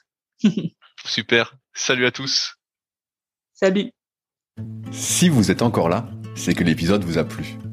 Dans ce cas, je vous invite grandement à m'aider à faire grandir ce podcast en mettant une note de 5 étoiles et un commentaire d'encouragement sur l'application de podcast où vous l'écoutez et plus particulièrement sur l'application podcast d'Apple. Cela m'aidera d'autant plus à accueillir les meilleurs kayakistes français grâce à la crédibilité que vous me donnerez. Enfin, vous pouvez retrouver la retranscription écrite de cet échange sur www.secretdukayak.org. En attendant, laissez glisser et à la semaine prochaine.